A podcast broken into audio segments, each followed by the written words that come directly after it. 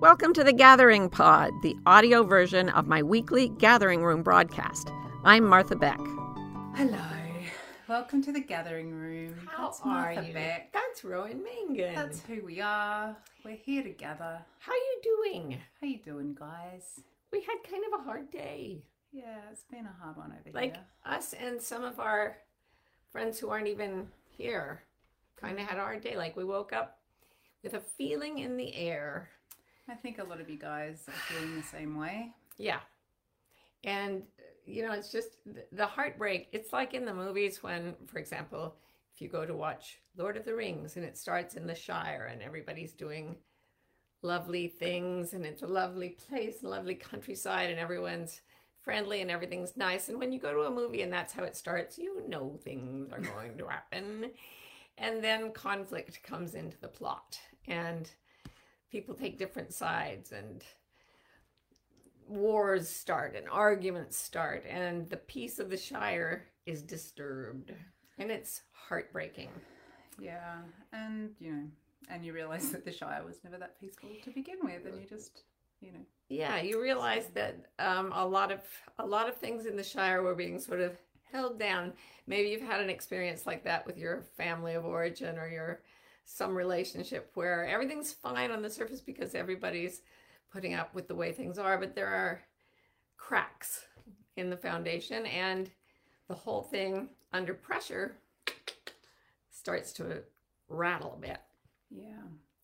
Uh, you have things to say. i have things to say I just want to say, as always, guys, um, questions in in the comments, and and just an extra request today that we we make sure we're as compassionate to each other as we can be in this space. It's a safe space um, and supportive one. So lots of love, and I'll see you in a few minutes. All right.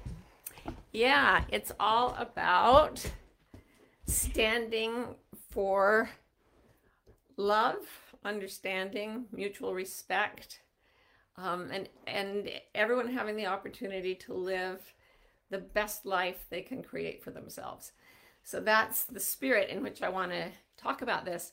You know, I got up and for some reason, I never watch the news, especially not in the morning. Sometimes I'll catch a bit of it while Karen's watching it in the evening. But for some reason, I checked the news right after the video was released um, about the death of George Floyd. And I think, like anybody who's watched that, I had very strong feelings.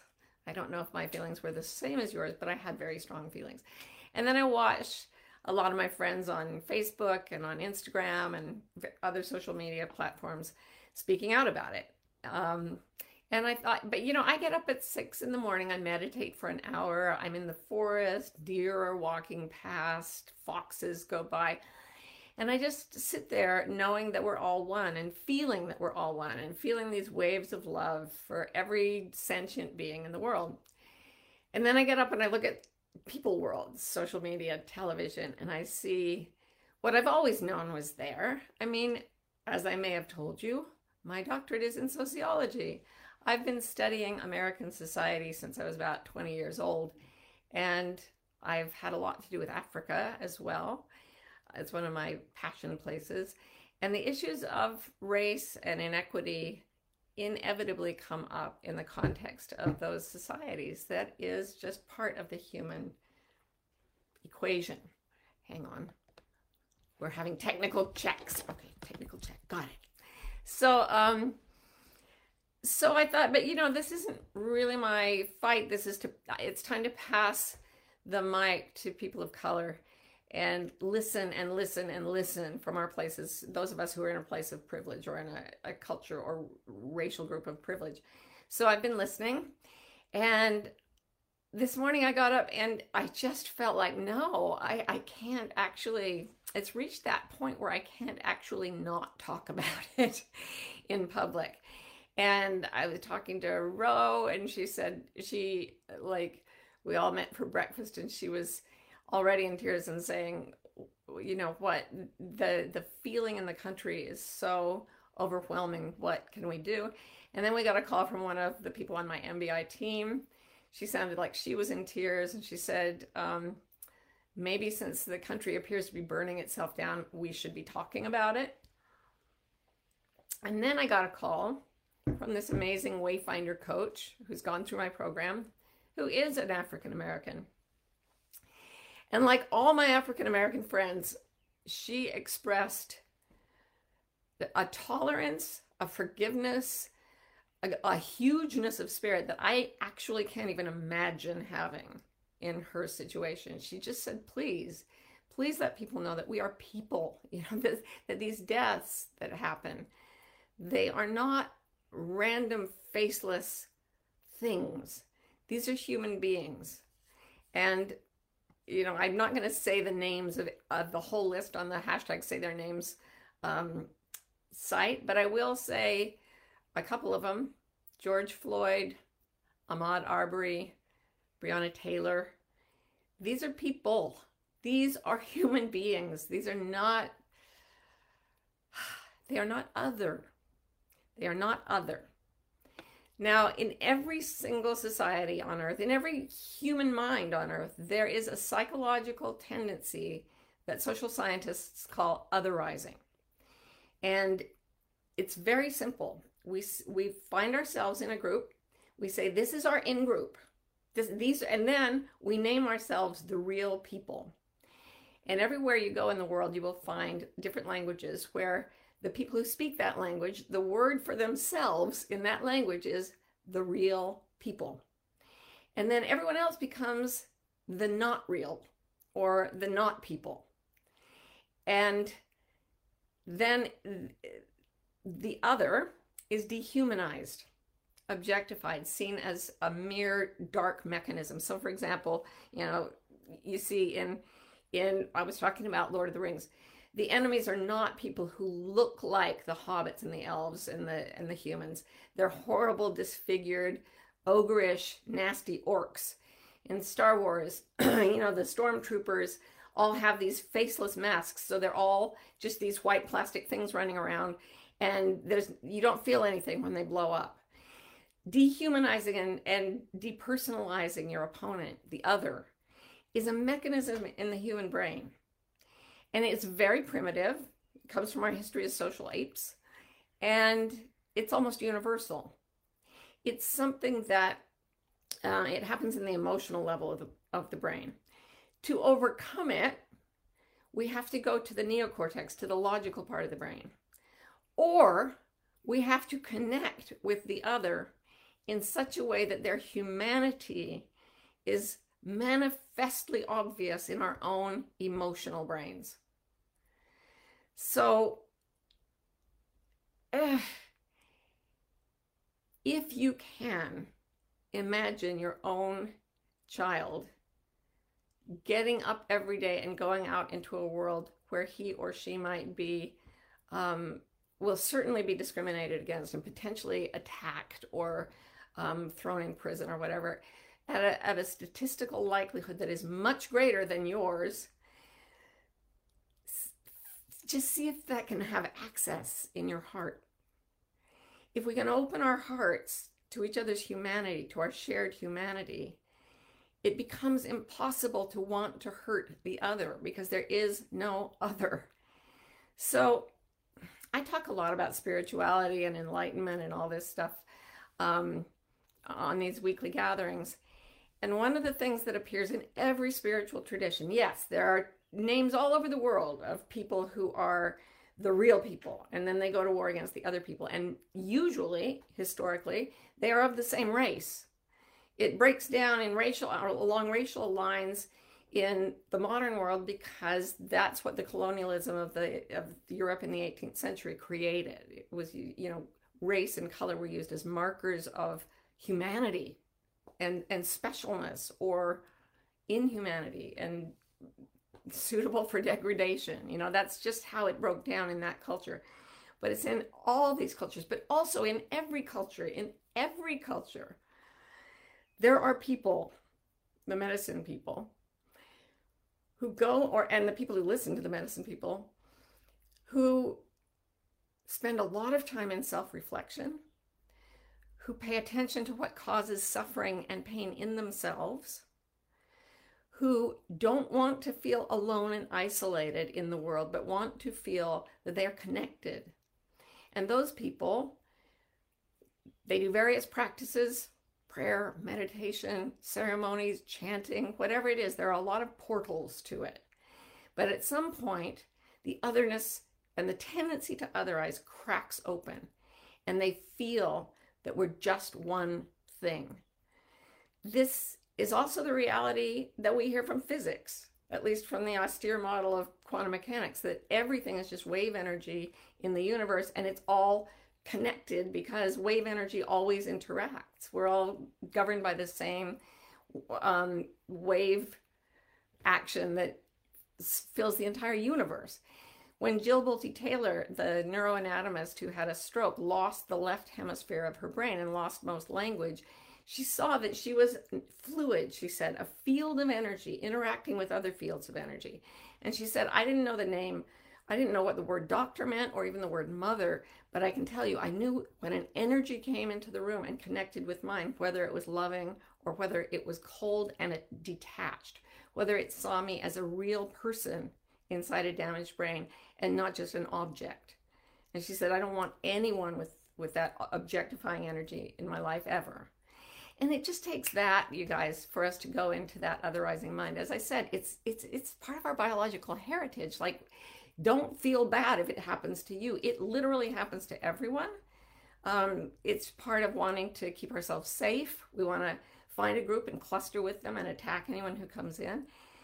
But if we can follow the practices, the spiritual practices of the wayfinders from all cultures in all times and get to that place where we stop being separate little selves, then we are perceivably one being with all our human brothers and sisters and with every sentient being. And that's why Jesus said, you know, when I help someone, it's like my hand reaching up to scratch my head. It's like you are a part of me. If you hurt, I hurt. You know, we are not separate.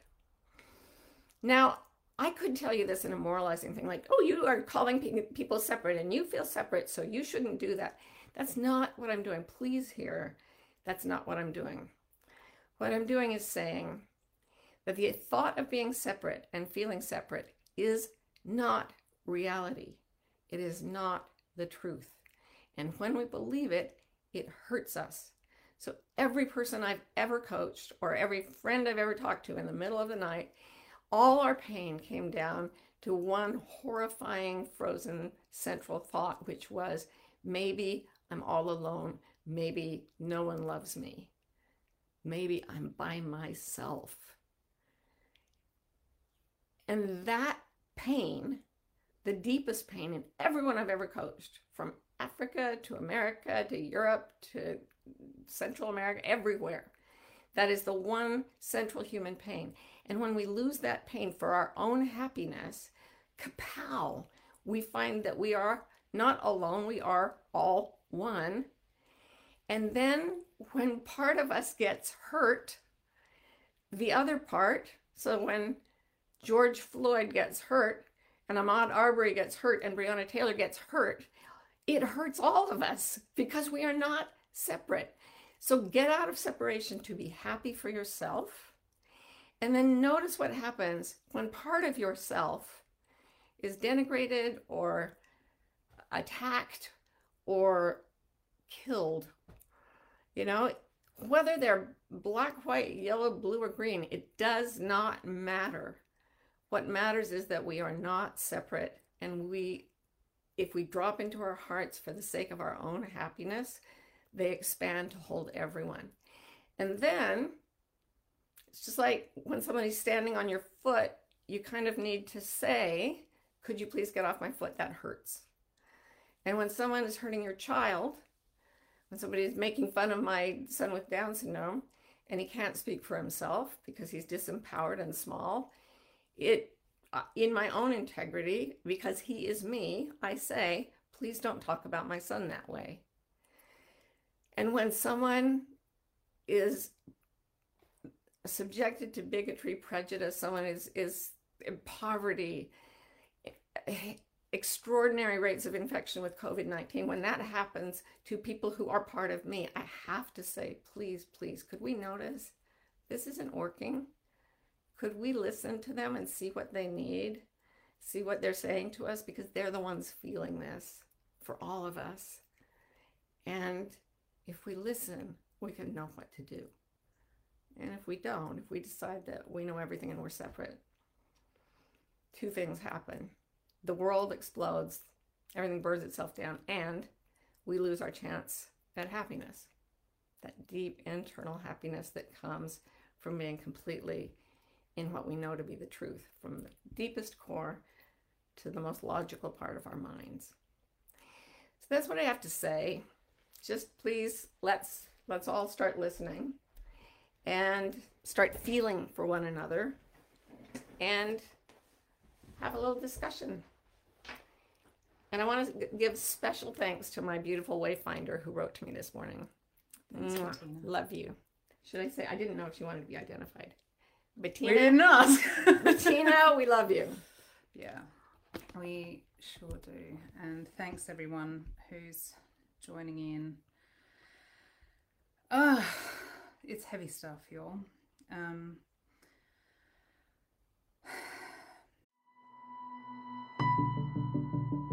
Hello, the lovely peoples. This is Marty, Martha, inviting you to a free masterclass that I have made called Five Paths to Your Purpose. Probably the most common question I get from people is How do I find my purpose? Why don't I feel that I'm on purpose? Well, it turns out there are certain things you have to do to find your purpose, and I broke them down into five, and I made a little masterclass about it. So if you'd like to see it, just go to marthabeck.com slash purpose and you will be able to watch it without any charge at all. Annabella says, Martha, what are you doing to make racism in America end? The first thing I'm doing is ending it in myself as best I can. And that means, like, I read stuff about how people reflexively react differently to a black face and a white face. Malcolm Gladwell, whose mother is white, is black, his father is white. He takes that test and says even he has a, an instinctive um, negative reaction to the darker face. I think, oh, I would never, I would never. But do I ever? When I first arrive in Africa, I look around and I say, I look at all the people and I think, if I were in your place and you were in mine, I would be kind of mad at me.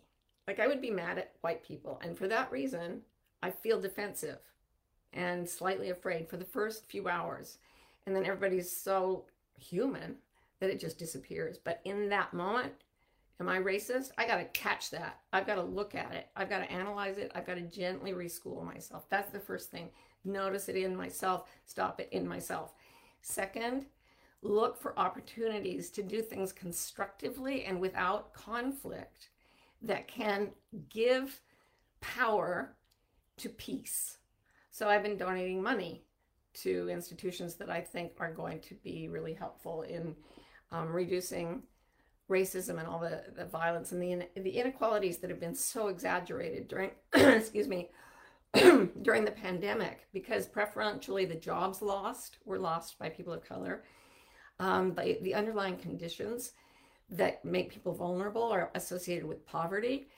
You, you know, which just reveals, you know, how systemic right. the the inequality is and how it just runs through everything. And, a, and a, you know, something like COVID comes up, and it, it hits at yeah. those points. I mean, the Navajo Nation has lost so many more people, and I grew up. Those were my. There were no African Americans in my town growing up, but some of my friends were Navajo, and they don't have people to lose, you guys. There's not enough people left of that to lose. Hmm. Um, yeah, so I look for constructive ways to do it. And then, you know, it's funny, till today, I did not feel like posting on social media about it. I was like, look, here's a bird, you know. Um, but when it's in my heart and in my, and I know that I would feel like I was chickening out if I didn't tell my piece of what I feel, I have to speak even though within five minutes, you know, people were like, you know, you know, we put up a post. I put up a post and um, and expected flack because that's what happens when we speak out, and that's okay. People are hurting. It's okay if they say what they want. It's just that we have to say what we want or need to say even though we may be afraid of what other people might say in return. Tracy says, I believe we're all one. I have such a feeling of hopelessness right now. How do we work our way through that? I think Failure. Eckhart Tolle says when you're in complete hopelessness, you're one step away from utter destruction and one step away from enlightenment. When you go to a place where there's no more hope for fixing the system, there is a chance that your mind will break free from the system. And then within you, there will be no divisions, there will be no wars, there will be no hatred or discrimination.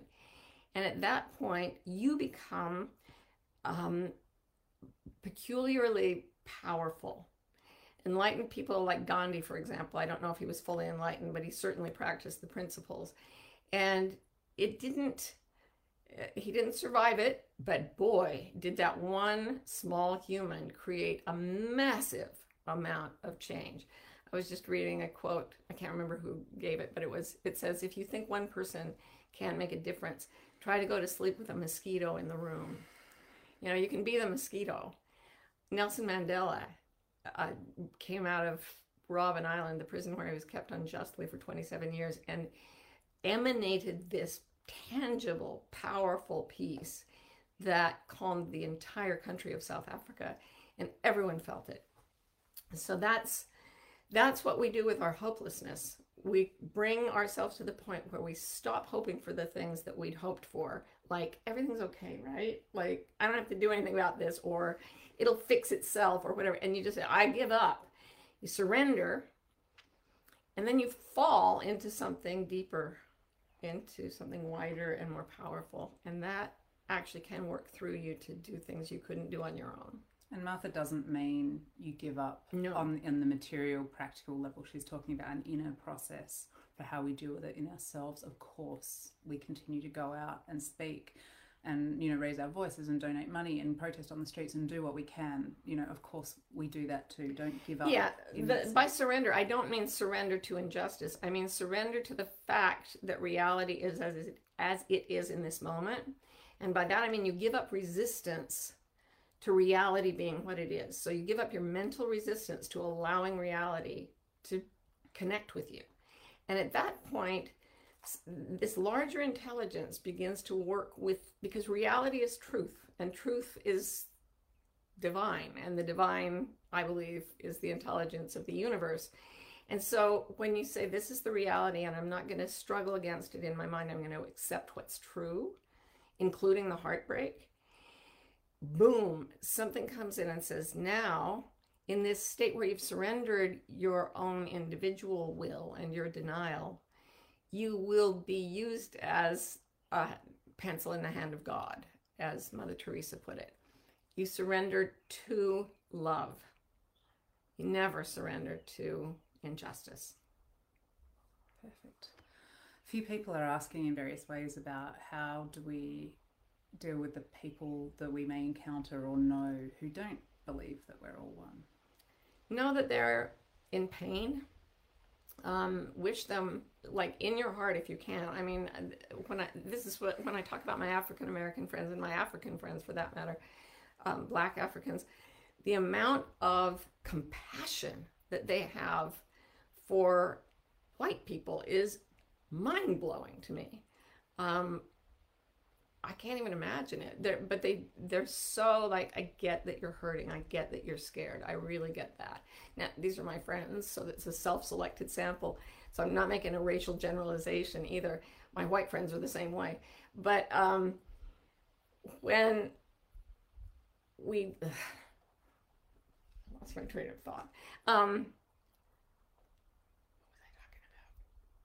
I was talking about the compassion the forgiveness. Oh yeah, when people are like extremely anti what we're believing, go to that place of compassion and see if you can understand that if you believed what they believed in that moment, you would be feeling and saying and doing similar things. They're prisoners of their own belief systems. And that doesn't mean you should ever let injustice keep occurring. It means that in your heart, you understand that this person is coming out of pain and misunderstanding. while you act to make sure that justice is served as well as possible. So I always say Jeffrey Dahmer, who killed an eight, 18 people, yes, forgive him. Understand that he was crazy. It may not even have been his, his, fault, but don't let him run around in the general population. You know, if there's a severe injustice, it must be addressed in the law, in the polity, in the economy. And we're pushing forward to do that. But in your heart, see if you can look at that person and say, I've been scared. I've been out of my head with pain. I've I've exaggerated things. I get it. I get you. Listen to everyone, even them, but make sure justice moves forward as best you can. Yeah. Uh, just want to point out Megan DeGraff has said um, that something that's good to read is um, Me and White Supremacy by Layla Saad. Mm-hmm. And um, thanks for the recommendation. I will definitely give that a read. Yeah, I was reading um, an article by James Baldwin, one of the great Black American authors, this morning that was incredibly powerful. Read anything of his you can.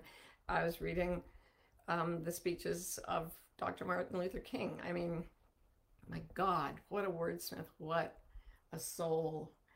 Uh, you cannot hang out with people who are of different races, economic levels, cultures. You can't actually connect with them and listen to their stories and look into their eyes without forgetting that you're separate.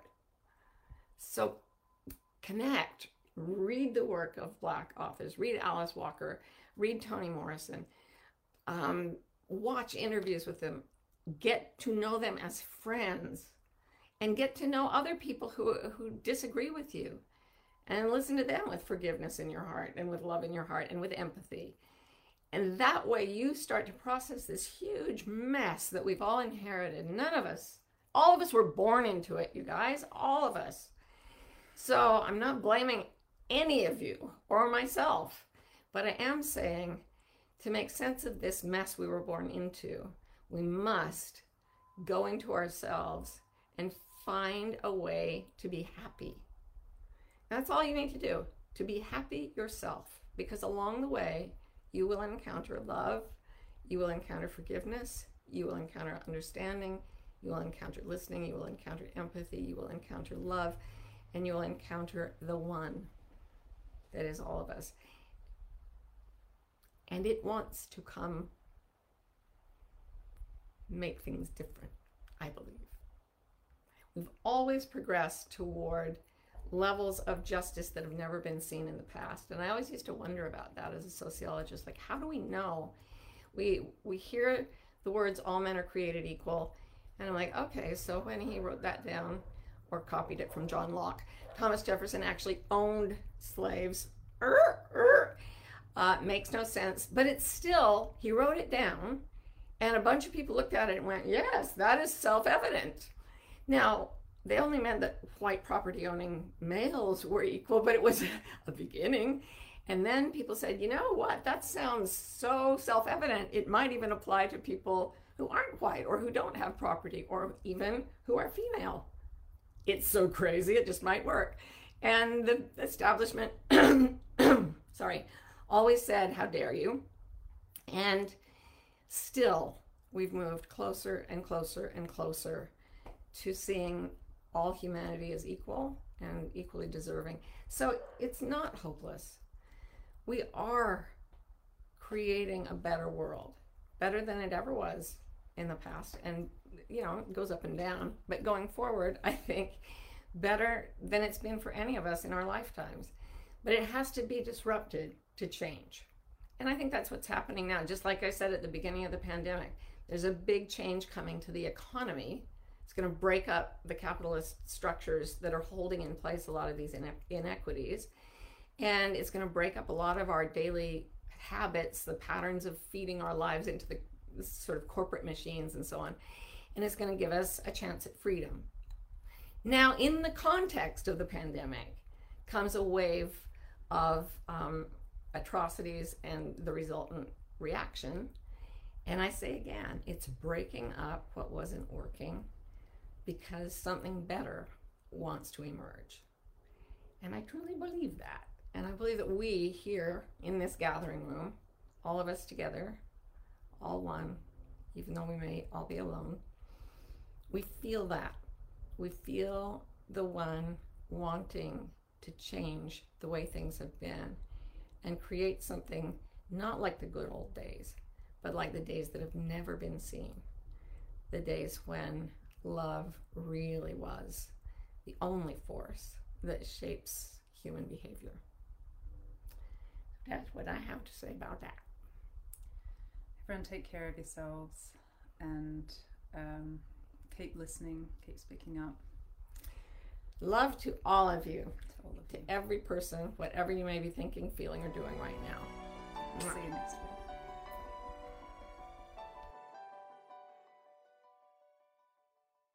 For almost 30 years, I've been teaching people to do something that I call reading your internal compasses. I believe we are all born with direction finding mechanisms that are inherent in us and will help us find our best destiny. Uh, a few years ago, though, I realized that a lot of people were getting very, very anxious. And this is true. Anxiety is going nuts all over the planet. So I spent five years researching and writing a book about how to read your compasses and lower the anxiety that's getting between you and your right life. And I'm very excited about the book. It's coming out in 2025, but I would love to teach you about it before the book comes out. So this summer, I'm doing a course called The Wayfinder's Compass Moving Beyond Anxiety. And you can check it out by going to marthabeck.com slash compass, and we will have a fabulous time putting you on course for your North Star. It's a bewildering moment to be alive. That's why Martha Beck Me. and Rowan Mangan, me, created Bewildered, the wildly successful podcast for people trying to figure it out. Most of us are trying to fit society's expectations about how we should live, which is stressful and confusing. On Bewildered, we look at topics like perfectionism, What it means to have enough anxiety, and creativity to see where the culture may be pushing us all away from the lives that truly fulfill us. if you're bewildered, if you want to think and you love to laugh, Come join us.